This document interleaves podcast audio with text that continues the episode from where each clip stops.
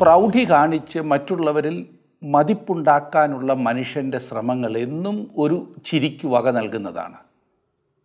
നമ്മുടെ സമൂഹത്തിലെ തന്നെ ജന്മദിനാഘോഷങ്ങളും വിവാഹവും വിവാഹ വാർഷികാഘോഷങ്ങളും എന്തിനധികം ഇപ്പോൾ ശവസംസ്കാരം പോലും പ്രൗഢി കാണിക്കലിന്റെ വേദികളായി മാറിക്കഴിഞ്ഞു. ഇതുമൂലം നാം ചൂഷണം ചെയ്യപ്പെടുന്നു എന്ന് പലരും ഓർക്കുക പോലുമില്ല. വാടകയ്ക്കെടുത്ത ആഭരണങ്ങളും വാടകയ്ക്കെടുത്ത സാരികളും വാടകയ്ക്കെടുത്ത കോട്ടും സൂട്ടുമെല്ലാം ഇട്ട് ആഘോഷങ്ങളിൽ അങ്ങനെ നിൽക്കുമ്പോൾ ഉണ്ടാകുന്ന ഒരു അപകർഷതാബോധം പലരും മറയ്ക്കുവാൻ ശ്രമിച്ചിട്ടും മറയുന്നില്ല. ഇത് ഏറെ വിപത്തിലേക്ക് തള്ളിവിടും എന്നതാണ് വാസ്തവം. ഇന്ന് നാം പഠിക്കുവാൻ പോകുന്ന ഈ ഭാഗത്ത് ഇതാ നല്ലൊരു ഉദാഹരണം. നാം പഠിക്കുവാൻ ആരംഭിച്ച എസ്തേറിന്റെ പുസ്തകത്തിൽ അന്ന് അറിയപ്പെട്ടിരുന്ന ലോകം മുഴുവൻ ഭരിച്ചിരുന്ന ഏതാണ്ട് നൂറ്റി ഇരുപത്തിയേഴ് സംസ്ഥാനങ്ങൾ ഉൾപ്പെട്ട ഒരു സാമ്രാജ്യം ഭരിച്ചിരുന്ന അഹശ്വരേഷ് രാജാവ് തന്റെ പ്രൗഢി കാണിക്കുവാൻ വേണ്ടതെല്ലാം ചെയ്തു. അത് അങ്ങ് അതിരുവിട്ടു. ഒടുവിലായി സ്വന്തം ഭാര്യയുടെ സൗന്ദര്യം മദ്യപിച്ച് മത്ത് പിടിച്ചിരുന്ന ഒരു കൂട്ടത്തിന്റെ ഇടയിൽ പ്രദർശിപ്പിക്കുവാനുള്ള തീരുമാനത്തിൽ രാജാവെത്തി അത് ആ രാജ്യത്തിന് തന്നെ വിനയായി എന്ന് നാം കാണുവാൻ പോകുകയാണ്. എസ്തന്റെ പുസ്തകം കഴിഞ്ഞ ദിവസം നാം പഠിക്കുവാൻ ആരംഭിച്ചതായിരുന്നല്ലോ. മുഖവുരയായി ചില കാര്യങ്ങളൊക്കെ നാം ചിന്തിച്ചു. ഇന്ന് ആദ്യത്തെ അധ്യായത്തിന്റെ അഞ്ച് മുതലുള്ള വാക്യങ്ങളാണ് നാം ഒരുമിച്ച് ചിന്തിക്കുവാൻ പോകുന്നത്. ഭാഗമെടുത്താട്ടെ. എസ്തറിന്റെ പുസ്തകം ഒന്നാം അധ്യായം അഞ്ച് മുതലുള്ള വാക്യങ്ങൾ.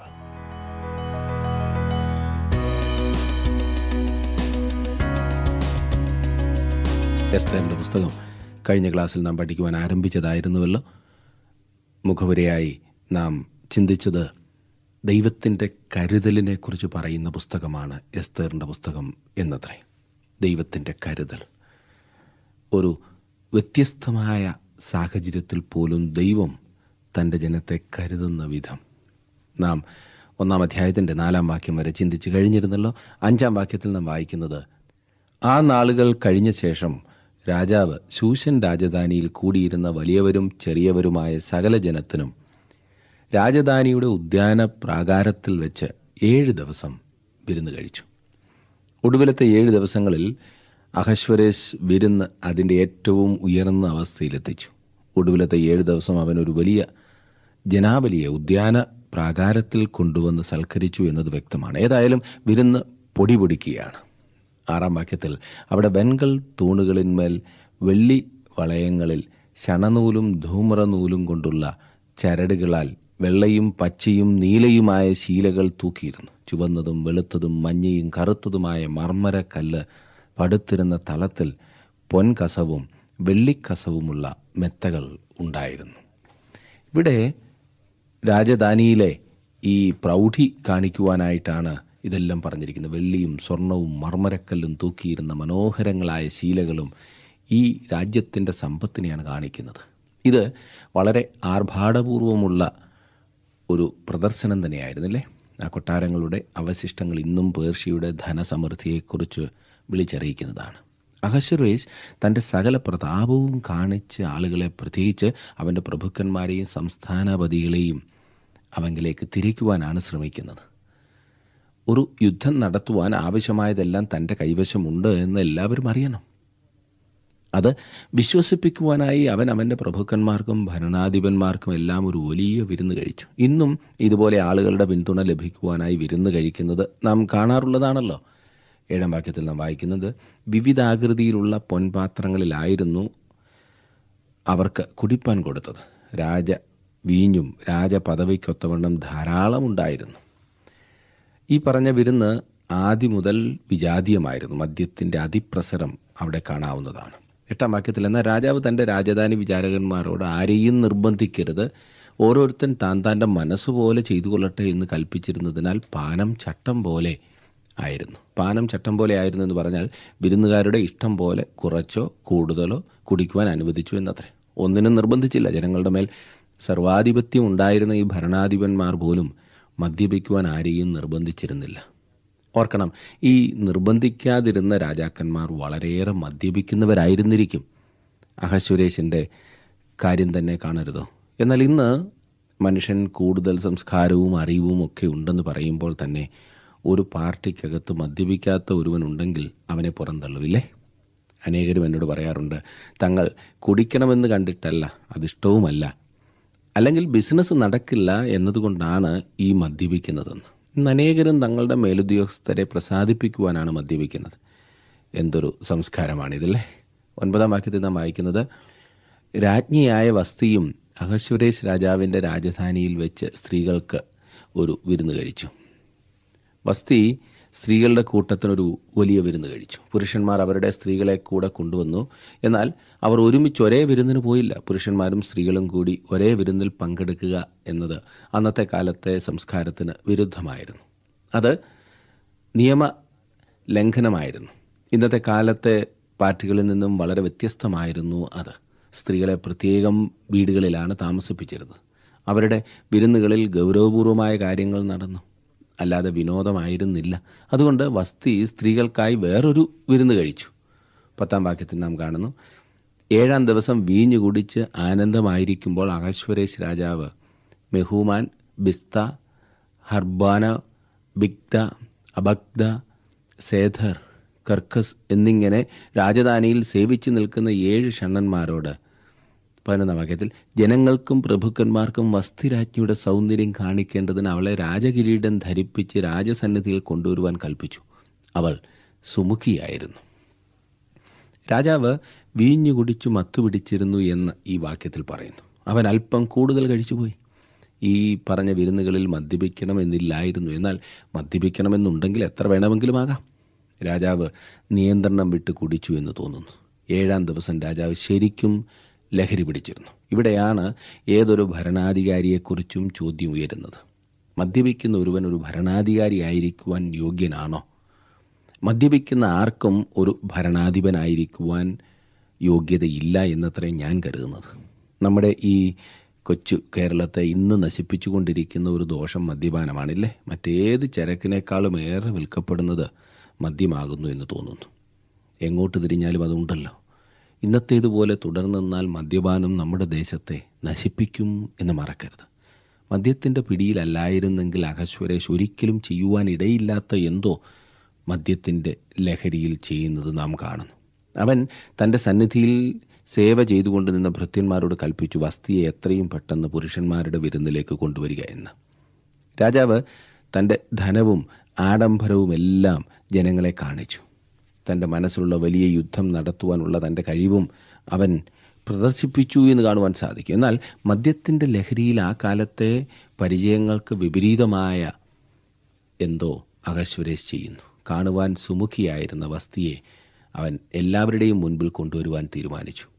ആ പുരുഷന്മാരുടെ കൂട്ടത്തിന്റെ മുൻഭാഗെ വിരുന്നുശാലയിലേക്ക് വസ്തിയെ കൊണ്ടുവരുവാൻ അവൻ ആജ്ഞാപിച്ചു.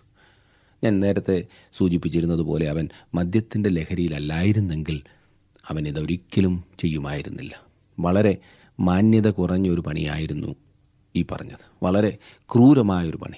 തന്റെ സമ്പത്തും വിലപിടിപ്പുള്ള മറ്റ് വസ്തുക്കളും പോലെ എല്ലാവരും വസ്തിയെയും കാണണമെന്നത്രേ അകശ്വരേശ് ആഗ്രഹിച്ചത്. പന്ത്രണ്ടാം വാക്യത്തിൽ കാണുന്നത് എന്നാൽ ഷണ്ണന്മാർ മുഖാന്തരം അയച്ച രാജകൽപ്പന മറുത്ത് വസ്തിരാജ്ഞി ചെല്ലാതിരുന്നു. അതുകൊണ്ട് രാജാവ് ഏറ്റവും കോപിച്ചു. അവന്റെ കോപം അവന്റെ ഉള്ളിൽ ജ്വലിച്ചു. രാജാവ് തന്റെ വിരുന്നുകാരോട് പറഞ്ഞു ഇന്ന് നിങ്ങൾക്കായി നിങ്ങൾ ഒട്ടും പ്രതീക്ഷിക്കാത്ത എന്തോ ഒന്ന് വിരുന്നിലുണ്ട്. നിങ്ങളെല്ലാവരും എന്റെ സുന്ദരിയായ രാജ്ഞിയെ കാണുവാൻ പോവുകയാണ്. രാജ്ഞിയുടെ കിരീടവും ധരിച്ച് അവൾ ഇപ്പോൾ നമ്മുടെ ഇടയിൽ വന്നു നിൽക്കും. അതെ അവളെപ്പോലെ സുന്ദരി വേറെ ഈ സാമ്രാജ്യത്തിൽ ആരുമില്ല. ഇത് പറഞ്ഞ് അല്പം കഴിഞ്ഞൊരു ഷണ്ണൻ രാജാവിനോട് സ്വകാര്യമായി പറഞ്ഞു രാജ്ഞി വരില്ല. ആ കാലങ്ങളിൽ സ്ത്രീകൾക്ക് യാതൊരു അധികാരവും ഉണ്ടായിരുന്നില്ല എന്ന് താങ്കൾ എന്നോട് പറയരുത്. ബസ്തി രാജാവിന്റെ ആജ്ഞയാണ് നിരാകരിച്ചത്. ഇങ്ങനൊരവസ്ഥയിൽ നൂറ്റി ഇരുപത്തിയേഴ് സംസ്ഥാനങ്ങളുള്ള പേർഷ്യൻ രാജ്യത്തിന്റെ അധിപനായി വാഴുന്ന അഹശ്വരേശ് രാജാവ് എഴുന്നേറ്റ് നിന്ന് മാന്യ മാന്യമഹാജനങ്ങളെ എന്നോട് ക്ഷമിക്കണം. നമ്മുടെ പ്രോഗ്രാമിൽ അല്പം വ്യത്യാസം വരുത്തേണ്ടതായി വന്നിരിക്കുന്നു. നാം പറഞ്ഞതുപോലെ സുന്ദരിയായ രാജ്ഞി വരുന്നതല്ല. അത് വിരുന്നുകാർ അന്യോന്യം കുശുകുശുക്കുവാൻ കാരണമായി. വിരുന്നുകാർ പറയുന്നത് രാജ്ഞിയോട് ആജ്ഞാപിക്കുവാൻ കഴിവില്ലാത്ത എന്തൊരു രാജാവാണ് എന്നത്രേ. ഏതായാലും സംഗതി നാം ചിന്തിച്ചതിലേറെ വഷളാകുകയാണ്. നോക്കണേ മദ്യം വരുത്തി വെക്കുന്ന വീന കുടുംബത്തെ തകർക്കുന്നു. ഇവിടെ വസ്തിയുടെ തീരുമാനത്തെ പ്രകീർത്തിച്ചുകൊണ്ട് അനേകർ പ്രസംഗിക്കുന്ന ഞാൻ കേട്ടിട്ടുണ്ട്. ഇവിടെ നിന്നും ആത്മീയ പാഠങ്ങൾ പോലും പഠിപ്പിക്കുവാൻ ശ്രമിക്കുന്നവരുണ്ട്. രാജാവിന്റെ ആജ്ഞയെ നിരസിച്ചു വരാതിരുന്നതിൽ വസ്തിയെ നൂറ് ശതമാനം ന്യായീകരിക്കാമെങ്കിലും എന്റെ ചിന്ത അവൾ ആ വിഷയത്തെ ഒന്നുകൂടി ചിന്തിച്ചിട്ട് വേണമായിരുന്നു തീരുമാനിക്കേണ്ടതെന്നത്രേ. അവളുടെ ഭർത്താവിനെ അവന്റെ സ്ഥാനത്ത് വളരെയധികം ദോഷം ചെയ്യുവാൻ ഇടയുള്ളതാണ് അവളുടെ ആ നിരാകരിക്കൽ എന്ന യാഥാർത്ഥ്യത്തെ അവൾ പരിഗണിക്കണമായിരുന്നു. ഈ പ്രത്യേക സാഹചര്യത്തിൽ അവൾ വിരുന്നിലേക്ക് പോകണമെന്നതാണ് എന്റെ അഭിപ്രായം. അവൾ രാജാവിനെ അനുസരിക്കണമായിരുന്നു. പതിമൂന്ന് മുതലുള്ള വാക്യങ്ങളിൽ ആ സമയത്ത് രാജമുഖം കാണുന്നവരും രാജ്യത്ത് പ്രധാന സ്ഥാനങ്ങളിൽ ഇരിക്കുന്നവരുമായ കർശന സെഥാർ ആത്മധ തർശീഷ് മെരസ് മർസന മെമൂഖാൻ എന്നിങ്ങനെ പാർസിയയിലെയും മേദിയിലെയും ഏഴ് പ്രഭുക്കന്മാർ അവനോട് അടുത്തിരിക്കുകയായിരുന്നു. രാജ്യധർമ്മത്തിലും ന്യായത്തിലും പരിജ്ഞാനികളായ എല്ലാവരോടും ആലോചിക്കുക പതിവായിരുന്നതിനാൽ കാലജ്ഞന്മാരായ ഈ വിദ്വാൻമാരോട് രാജാവ് ഷണ്ണന്മാർ മുഖാന്തരം അഹശ്വരേഷ് രാജാവ് അയച്ച കൽപ്പന വസ്തുരാജ്ഞി അനുസരിക്കായിക്കൊണ്ട് രാജധർമ്മപ്രകാരം അവളോട് ചെയ്യേണ്ടത് എന്തെന്ന് ചോദിച്ചു. ഈ സാഹചര്യം ഒരു അടിയന്തര യോഗം ചേരുവാൻ കാരണമായി തീർന്നു ഈ വാക്യത്തിൽ പേര് പറഞ്ഞിരിക്കുന്ന ആളുകളായിരുന്നു രാജാവിന്റെ ക്യാബിനറ്റ് മന്ത്രിമാർ. ഇന്ന് ഈ കാര്യം നമുക്ക് അത്ര പ്രധാനപ്പെട്ടതായി തോന്നിയെന്ന് വരില്ല. എന്നാൽ ആ കാലത്ത് അത് വളരെ ഗൗരവമായ വിഷയമായിരുന്നു. രാജ്ഞി രാജാവിനെ അനുസരിക്കുവാൻ കൂട്ടാക്കിയില്ല എന്ന്. ഇന്ന് ഭാര്യയും ഭർത്താവും പിണങ്ങി നിൽക്കുന്ന ഭരണാധികാരികളെയാണല്ലോ നാം അധികം കാണുന്നത്. ഈ പ്രതിസന്ധിയെ കൈകാര്യം ചെയ്യേണ്ടത് ക്യാബിനറ്റ് ആയിരുന്നു. ഇവിടെ അവർ വലിയൊരു പടയ്ക്കുള്ള ഒരുക്കമാണ്. എന്നാൽ രാജാവ് ആവശ്യപ്പെടുന്നത് രാജ്ഞി ചെയ്യുകയില്ല എന്നാലത്തെ സ്ഥിതി. അവളോട് എന്താണ് ചെയ്യേണ്ടത്? അവളുടെ മേൽ എന്തെങ്കിലും നടപടി എടുക്കുവാൻ തക്കവണ്ണം നിയമം ഒന്നും ഇല്ലതാനും. പതിനാറാം വാക്യത്തിൽ നാം വായിക്കുന്നത് അതിന് മെമുഖാൻ രാജാവിനോടും പ്രഭുക്കന്മാരോടും ഉത്തരം പറഞ്ഞു എന്തെന്നാൽ വസ്തി രാജ്ഞി രാജാവിനോട് മാത്രമല്ല അഹസുരേഷ് രാജാവിന്റെ സർവ സംസ്ഥാനങ്ങളിലുള്ള സകല പ്രഭുക്കന്മാരോടും ജാതികളോടും അന്യായം ചെയ്തിരിക്കുന്നു. ആ കാലങ്ങളിൽ സ്ത്രീകൾക്ക് യാതൊരു സ്ഥാനവുമില്ലായിരുന്നു അവഗണിക്കപ്പെട്ട കൂട്ടമായിരുന്നു എന്ന് നാം വളരെയേറെ കേട്ടിട്ടുണ്ടല്ലോ. മിക്കവാറും സംഭവങ്ങളിൽ അത് സത്യമായിരുന്നു താനും. എന്നാൽ വസ്തുക്ക് വളരെയേറെ സ്വാതന്ത്ര്യമുണ്ടായിരുന്നു. വിരുന്നിൽ വന്ന് തന്റെ സൗന്ദര്യം പ്രദർശിപ്പിക്കുവാൻ രാജാവ് പറഞ്ഞതിനെ നിരസിക്കുന്നതിൽ നിന്നും അവളെ തടയുന്നതിന് ഒരു നിയമവും ഉണ്ടായിരുന്നില്ല ഈ പ്രത്യേക സാഹചര്യത്തെ നേരിടുവാൻ വളരെ കർക്കശവും ക്രൂരവുമായ ഒരു നിയമം കൊണ്ടുവരുവാൻ ക്യാബിനറ്റ് ഒരുമിച്ച് കൂടിയിരിക്കുകയാണ്. ഈ സമയത്ത് ഇതാ മെമുഖാൻ എന്ന പേരോട് കൂടി ഒരു മനുഷ്യൻ സംസാരിക്കുന്നു. അവൻ അവരുടെ വക്താവാണ്. എനിക്ക് തോന്നുന്നു അയാളുടെ വീട്ടിലെ ഭർത്താവ് അയാളുടെ ഭാര്യയായിരുന്നു എന്ന് ഞാൻ അതങ്ങനെ പറഞ്ഞതുകൊണ്ട് ഞാനതെങ്ങനെ അറിഞ്ഞു എന്നായിരിക്കും അവന്റെ സംസാരം ശ്രദ്ധിച്ചാലും മതിയല്ലോ. രാജ്ഞിയുടെ ഈ പ്രവർത്തനം നാട്ടിലെല്ലാം അറിയുമ്പോൾ നാട്ടിലെ സ്ത്രീകളെല്ലാം അവരുടെ ഭർത്താക്കന്മാരെ നിന്ദിക്കും പോലും. എന്തൊരു ന്യായമില്ലേ? രാജ്ഞി ഈ കാര്യത്തിൽ ശിക്ഷിക്കപ്പെടാതെ രക്ഷപ്പെടുന്നെങ്കിൽ തനിക്ക് വീട്ടിൽ പോകുവാൻ പേടിയാകുന്നു എന്നാണ് മെമൂഖാന്റെ പക്ഷം കേട്ടോ. അവന് അവന്റെ വീട്ടിൽ അധികം പറയുവാനില്ല. എനിക്ക് തോന്നുന്നത് അയാളുടെ ഭാര്യയാണ് വീട്ടിലെ തീരുമാനങ്ങളൊക്കെ എടുത്തത് എന്നത്രേ. അതുകൊണ്ടായിരിക്കും ഈ ക്യാബിനറ്റ് മീറ്റിംഗിൽ മെമൂഖാൻ ഇങ്ങനെ സംസാരിക്കുന്നത്. തങ്ങളുടെ ജോലിയിൽ മറ്റുള്ളവരുടെ നിർദ്ദേശങ്ങൾ മാത്രം അനുസരിക്കുന്ന അനേകം പുരുഷന്മാരുണ്ട്. തങ്ങളെ തന്നെ ഒന്ന് പ്രകടിപ്പിക്കുവാൻ അവർക്കൊരവസരം ഒരിക്കലും കിട്ടാറില്ല. പിന്നെ അവർ വീട്ടിൽ ചെല്ലുമ്പോൾ അവിടെയും അവരുടെ അഭിപ്രായ പ്രകടനത്തിന് ഭാര്യ അനുവദിക്കുകയില്ല. പെങ്കോന്തന്മാർ എന്നറിയപ്പെടുന്ന ഈ വർഗം പലപ്പോഴും ഉപദ്രവകാരികളാകുന്നു എന്ന് കാണാവുന്നതാണ്. സ്നേഹത്തിന്റെ ആത്മാവിൽ ഭാര്യയും ഭർത്താവും കൂടി ഒരു തീരുമാനത്തിൽ എത്തുന്നതല്ല പിന്നെയോ ഭർത്താവിനെ ഭരിക്കുന്ന ഭാര്യ. ഭർത്താവ് ആരുടെയെങ്കിലും മുൻപിൽ ഒരു അഭിപ്രായം പറഞ്ഞെന്നാൽ ഭാര്യ ചാടി വീഴും. ഇങ്ങനെയുള്ള കുടുംബത്തിൽ ഒരിക്കലും സ്വൈര്യത കാണില്ല എന്ന് മറക്കരുത്. കുടുംബത്തിൽ നേതൃത്വം നൽകുവാൻ ദൈവമാക്കിയിരിക്കുന്നത് ഭർത്താവിനെയാണ്. ഇങ്ങനെ ഭാര്യയാൽ ഭരിക്കപ്പെടുന്നവർ ഒരവസരം കിട്ടിയാൽ നിർത്താതെ സംസാരിക്കും. എന്നാൽ മൊത്തത്തിലുള്ള വളർച്ചയ്ക്ക് സഹായിക്കുന്ന നിർദ്ദേശങ്ങളൊന്നും അവരുടെ സംസാരത്തിൽ കണ്ടെന്നു വരില്ല. മെമുഖാൻ അത്തരത്തിലുള്ള ഒരു വ്യക്തിയായിരുന്നു. താങ്കളുടെ വിലപ്പെട്ട നിർദ്ദേശങ്ങളും അഭിപ്രായങ്ങളും പ്രാർത്ഥനാ വിഷയങ്ങളും ഇന്ന് തന്നെ ഞങ്ങളെ വിളിച്ചറിയിക്കുക. വിളിക്കേണ്ട number eight two eight one three eight four four five five.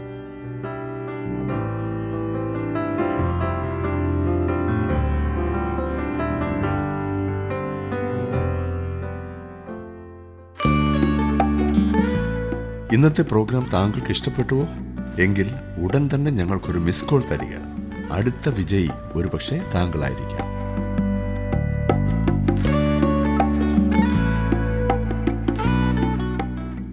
പതിനേഴും പതിനെട്ടും വാക്യങ്ങളിൽ രാജ്ഞിയുടെ ഈ പ്രവൃത്തി സകല സ്ത്രീകളും അറിയും. അഹശ്വരേഷ് രാജാവ് വസ്തു രാജ്ഞിയെ തന്റെ മുൻപാകെ കൊണ്ടുവരുവാൻ കൽപ്പിച്ചയച്ചാറെ അവൾ ചെന്നില്ലല്ലോ എന്ന് പറഞ്ഞു അവർ തങ്ങളുടെ ഭർത്താക്കന്മാരെ നിന്ദിക്കും.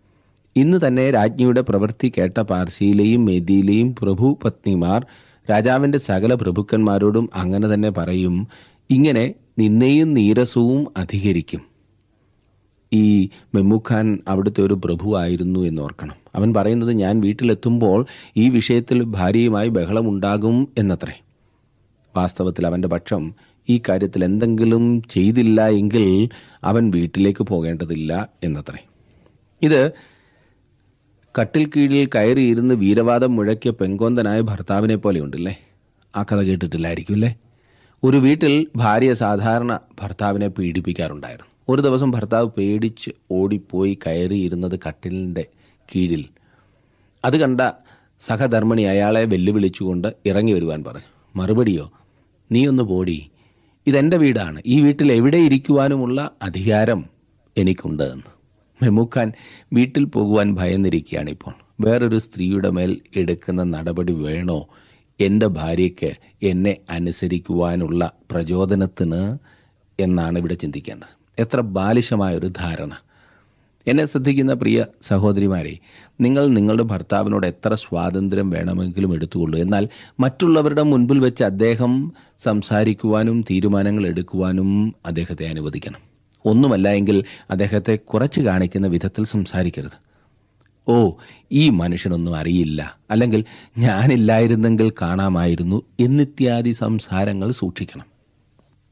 അങ്ങനെ പറയുന്നതിനാൽ ആരും നിങ്ങളെ നല്ലതായി അല്ലെങ്കിൽ മിടുക്കിയായി കാണുമെന്ന് കരുതരുത് കേട്ടോ. നിങ്ങളെ മോശക്കാരത്തിയായി മാത്രമേ കാണുവാൻ വഴിയുള്ളൂ. ഏതായാലും മെമുഖാൻ ആകെ ഭയപ്പെട്ടിരിക്കുകയായിരുന്നു. അവൻ അഭിപ്രായ പ്രകടനത്തിന് അവസരം ലഭിച്ചപ്പോൾ പറയുന്നത് ഈ കാര്യത്തിൽ നമ്മുടെ കുടുംബങ്ങളെ രക്ഷിക്കുവാൻ എന്തെങ്കിലും ചെയ്തേ മതിയാകൂ എന്ന്. വാസ്തവത്തിൽ അതൊരു യഥാർത്ഥ പ്രതിസന്ധി തന്നെ ആയിരുന്നു. കാരണം രാജാവും രാജ്ഞിയും രാജ്യത്തിനൊരു നല്ല മാതൃക ആയിരിക്കണമായിരുന്നു. എന്നാൽ അത് സംഭവിക്കുന്നില്ല. മെമ്മൂഖാന്റെ ആലോചന ശ്രദ്ധിച്ചാലും പത്തൊൻപതാം വാക്യം. രാജാവിന് സമ്മതമെങ്കിൽ വസ്തി ഇനിയും അഹസുരേഷ് രാജാവിന്റെ സന്നിധിയിൽ വരരുത് എന്ന് തിരുമുൻപിൽ നിന്ന് ഒരു രാജകൽപ്പന പുറപ്പെടുവിക്കുകയും അത് മാറ്റിക്കൂടാതെ വണ്ണം പാർസ്യരുടെയും മേദ്യരുടെയും രാജധർമ്മത്തിൽ എഴുതിക്കുകയും രാജാവ് അവളുടെ രാജ്ഞിസ്ഥാനം അവളെക്കാൾ നല്ലവളായ മറ്റൊരുത്തിക്ക് കൊടുക്കുകയും വേണം. എസ്തേറിന്റെ പുസ്തകത്തിന്റെ പശ്ചാത്തലം ഒരു വിജാതീയ രാജ കൊട്ടാരമാകുന്നു എന്ന വസ്തുത താങ്കൾ ഗ്രഹിച്ചു കാണും എന്ന് ഞാൻ വിശ്വസിക്കട്ടെ. ഇവിടെ ഒരു വിജാതീയ നിയമമാകുന്നു നടപ്പിൽ ആക്കുന്നത്. അതിന് മോശയിക ന്യായപ്രമാണവുമായി യാതൊരു ബന്ധവുമില്ല. മാത്രമല്ല ഒരു വിധത്തിലും അത് ക്രിസ്തീയവുമല്ല. ഇതൊരു പുതിയ നിയമമാകുന്നു. എന്നാൽ ഇത് മേദ്യരുടെയും പാർസിയരുടെയും നിയമമാകുന്നു. ഇരുപതും ഇരുപത്തൊന്ന് ഇരുപത്തിരണ്ട് വാക്യങ്ങളിൽ നാം വായിക്കുന്നത് രാജാവ് കൽപ്പിക്കുന്ന വിധി രാജ്യത്തെല്ലാടവും അത് മഹാരാജ്യമല്ലോ. പരസ്യമാകുമ്പോൾ സകല ഭാര്യമാരും വലിയവരോ ചെറിയവരോ ആയ തങ്ങളുടെ ഭർത്താക്കന്മാരെ ബഹുമാനിക്കും. ഈ വാക്ക് രാജാവിനും പ്രഭുക്കന്മാർക്കും ബോധിച്ചു. രാജാവ് മെമുഖാന്റെ വാക്ക് പോലെ ചെയ്തു. ഏത് പുരുഷനും തന്റെ വീട്ടിൽ കർത്തവ്യം നടത്തുകയും സ്വഭാഷ സംസാരിക്കുകയും വേണമെന്ന് രാജാവ് തന്റെ സകല സംസ്ഥാനങ്ങളിലേക്കും അതത് സംസ്ഥാനത്തേക്ക് അതതിന്റെ അക്ഷരത്തിലും അതത് ജാതിക്ക് അവരവരുടെ ഭാഷയിലും എഴുത്തയച്ചു. ഇവിടെ രാജ്ഞിയെ സ്ഥാനഭ്രഷ്ടയാക്കി. ഇനി മേലിൽ വസ്തി ആയിരിക്കില്ല രാജ്ഞി. അവൾ രാജാവിനെ അനുസരിക്കുവാൻ വിസമ്മതിച്ചതിനാലാണ് ഇങ്ങനെ സംഭവിച്ചത്. ഒരു കൽപ്പനയും പുറപ്പെടുവിച്ചു. അതിൽ പറഞ്ഞിരിക്കുന്നത് രാജ്യത്ത് ഒരു ഭാര്യ അവളുടെ ഭർത്താവിനെ ബഹുമാനിക്കണം. അവനായിരിക്കണം വീട് ഭരിക്കേണ്ടത്. മേദ്യരുടെയും പാർസിയരുടെയും സാമ്രാജ്യത്തിൽ ഇതിനു മുൻപ് ഇത് ഈ പറഞ്ഞതുപോലെ അല്ലായിരുന്നു എന്ന് വ്യക്തമാണ്. ഇപ്പോൾ ഇത് നിയമമാക്കുന്നു. ഇത് മാറ്റുവാനോ മറിക്കുവാനോ സാധ്യമല്ല. ഏതായാലും ബുദ്ധിമോശമായ ഒരു തീരുമാനം രാജാവ് കൈക്കൊണ്ടിരിക്കുകയാണ്. അതിൽ തുടർന്ന് കാര്യങ്ങൾ മുൻപോട്ട് നീങ്ങുന്നു. രണ്ടാം അധ്യായത്തിലേക്ക് നാം പ്രവേശിക്കുമ്പോൾ അവിടെ ഇതിന്റെ തുടർന്നുള്ള കാര്യങ്ങൾ കാണുവാനായിട്ട് സാധിക്കും. ഒന്നാം വാക്യം ഞാനൊന്ന് വായിക്കാം. രണ്ടാം അധ്യായത്തിന്റെ ഒന്നാം വാക്യത്തിൽ അതിന്റെ ശേഷം അഹശ്വരേഷ് രാജാവിന്റെ ക്രോധം ശമിച്ചപ്പോൾ അവൻ വസ്തിയെയും അവൾ ചെയ്തതിനെയും അവളെക്കുറിച്ച് കൽപ്പിച്ച വിധിയെയും ഓർത്തു. അതിനുശേഷം എന്ന് പറഞ്ഞുകൊണ്ടാണ് ഈ വാക്യം ആരംഭിക്കുന്നത്. ഏതിനു ശേഷം? ഒന്നാം അധ്യായത്തിൽ നടന്ന സംഭവങ്ങൾക്ക്. അതെ ഗ്രീസിനെതിരെ അഹശ്വരേഷ് നടത്തിയ യുദ്ധത്തിനും ശേഷം. ആ യുദ്ധത്തിൽ അഹശ്വരേഷ് പരാജയപ്പെട്ടു. അവന്റെ പരാജയത്തിന് ശേഷം അവൻ വളരെയേറെ നിരാശിതനായി. എന്നിട്ട് അവൻ കൊട്ടാരത്തിലേക്ക് വന്നു. ആകെ തകർന്നവനായി അവൻ തിരികെ എത്തി.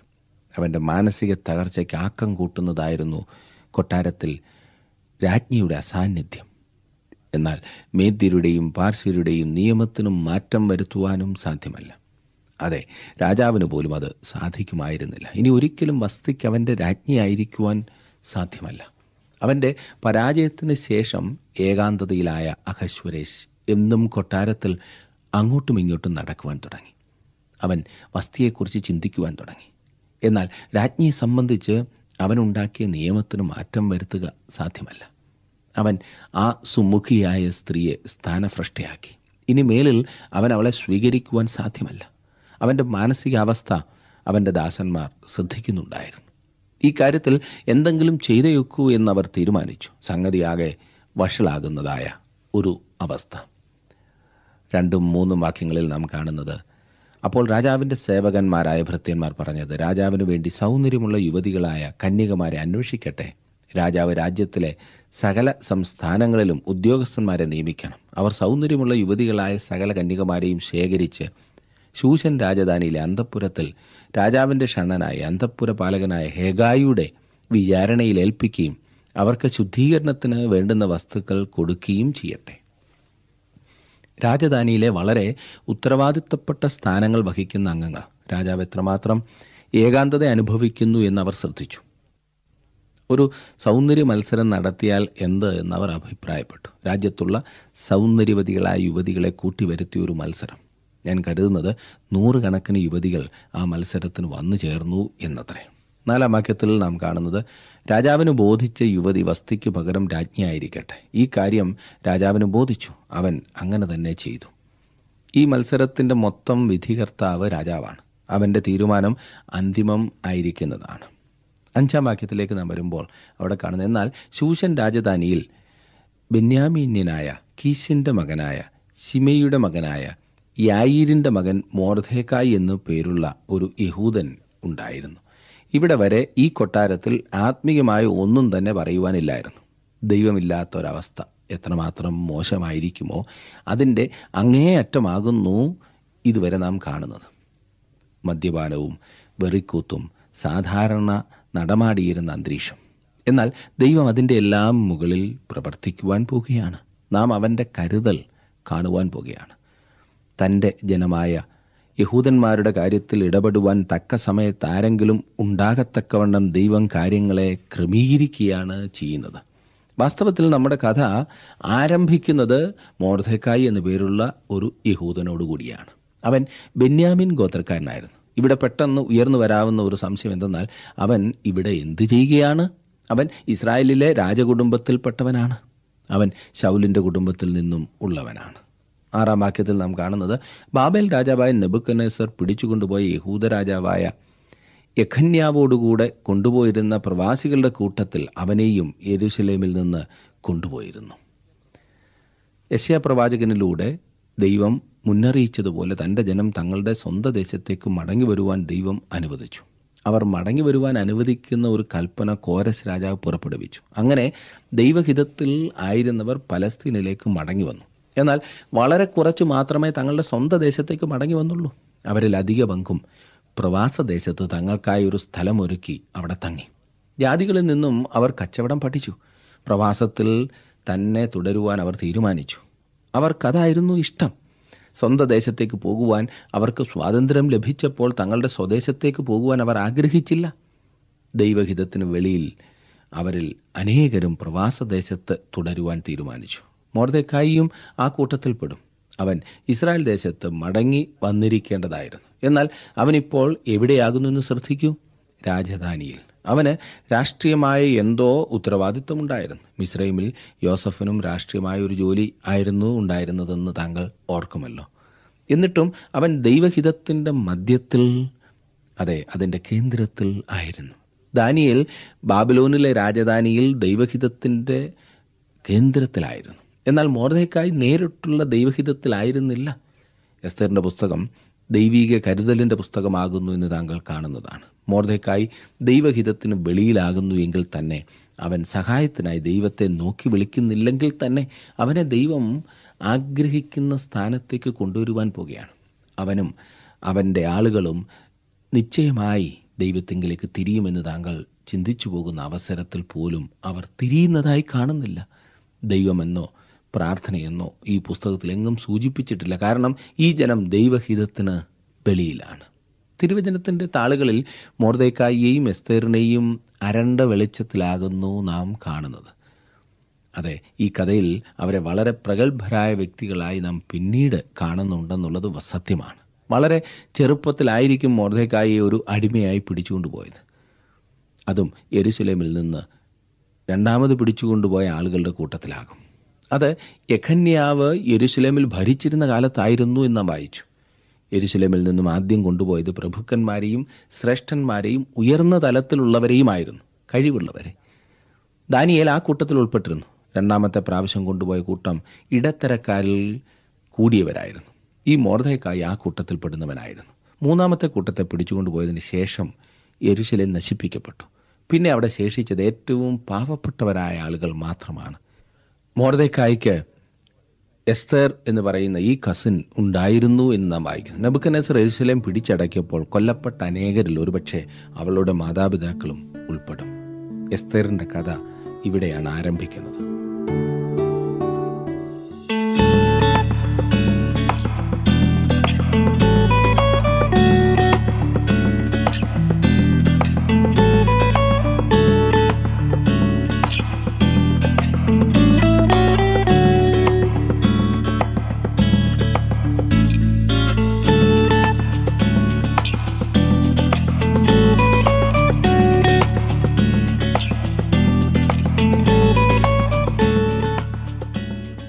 ദൈവത്തിന്റെ കരുതലിന്റെ സംഭവ പരമ്പരയാണ് നാം എസ്തേറിന്റെ പുസ്തകത്തിൽ കണ്ടുകൊണ്ടിരിക്കുന്നത്.